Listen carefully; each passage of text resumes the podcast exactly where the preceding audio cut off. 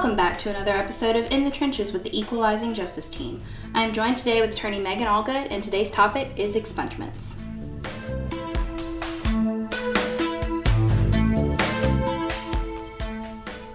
So, Megan, what can you tell our listeners about the topic of expungement today?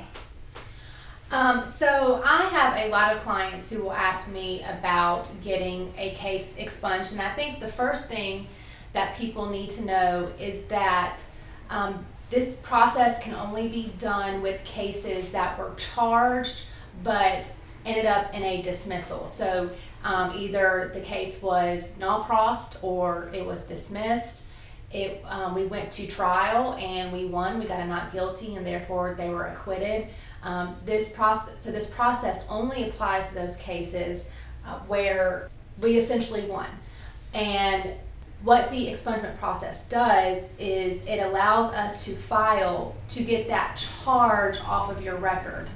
Um, and, and this also this also applies to cases where the clients did some form of pretrial diversion, good behavior, uh, drug court, veterans court. So a lot of times we have cases where you'll see somebody's charged with an offense and we work out a deal where the client goes through one of these programs. And if they succeed in this program then their case is dismissed at the end of it.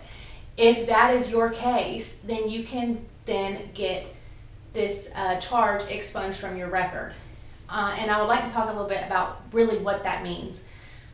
So if you're facing a charge and at the end of it you you win uh, so to speak that case is still lingering on your record.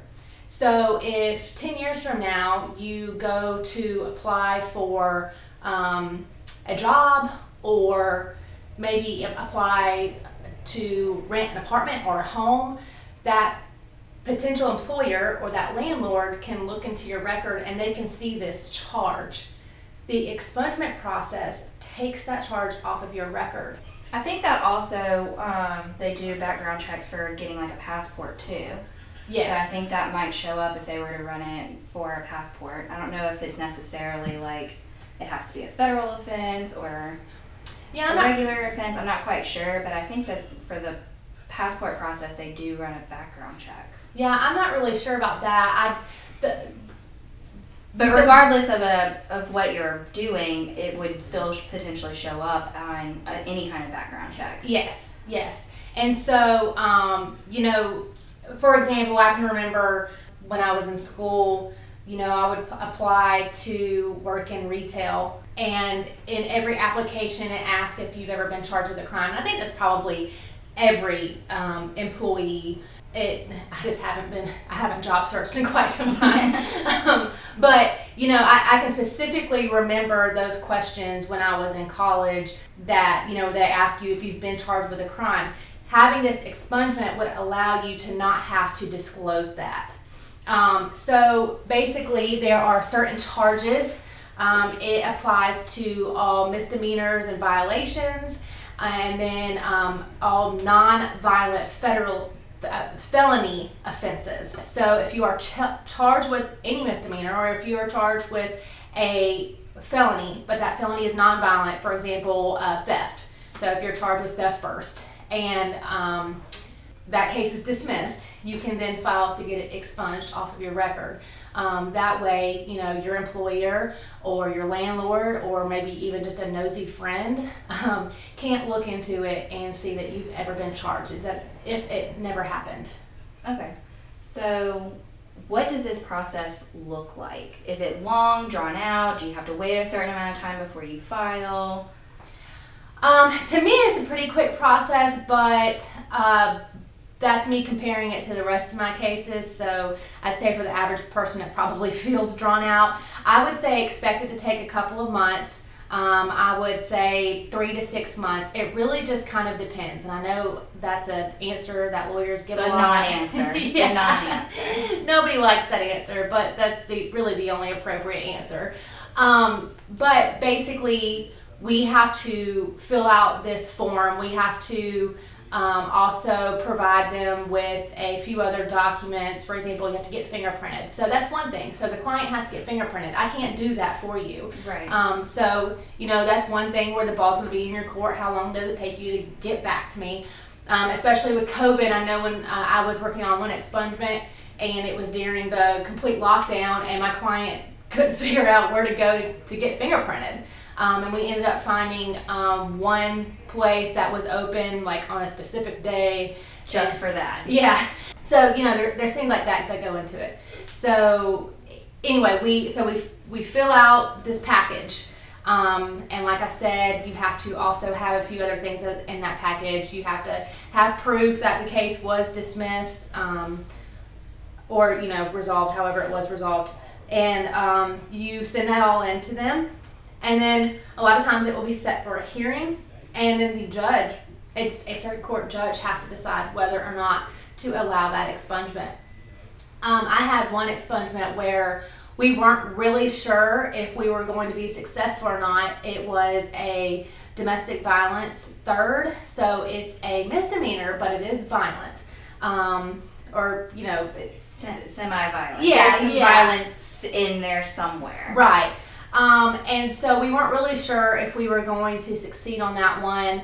Um, and it was set for a hearing in front of a judge, and the judge did grant that expungement. You know, the it's possible. It, yes, yes. Um, so I mean, I, I think that you know if you're char- if if that charge is murder, rape, robbery, I wouldn't even waste my time or money because I, I can about guarantee that's not coming off your record. Um, but you know, if a, theft um, or something that you know some type of white collar crime, we probably have a really good shot of getting that off of your record. Um, and there's also different um, like time frames for it. So I, I believe, and this is, I believe some cases it's two years. So two years after that dismissal um, is when you can file. And then for some for some of them, it's five years. You have to wait until five years um, because uh, if it's a dismissal with prejudice, um, I'm sorry, without prejudice. So you know, there's certain depending on the charge and depending on how you got that outcome, that could uh, that put you in one of two categories of how long you have to wait. Right, right, and so um, it's going to be, and, and, they all vary, and I, I I'm don't have it all memorized off the top of my head, and I never will because it's it's it varies too much. Yeah, um, but I, I believe it's anywhere from one to five years, depending on the charge, depending on the outcome.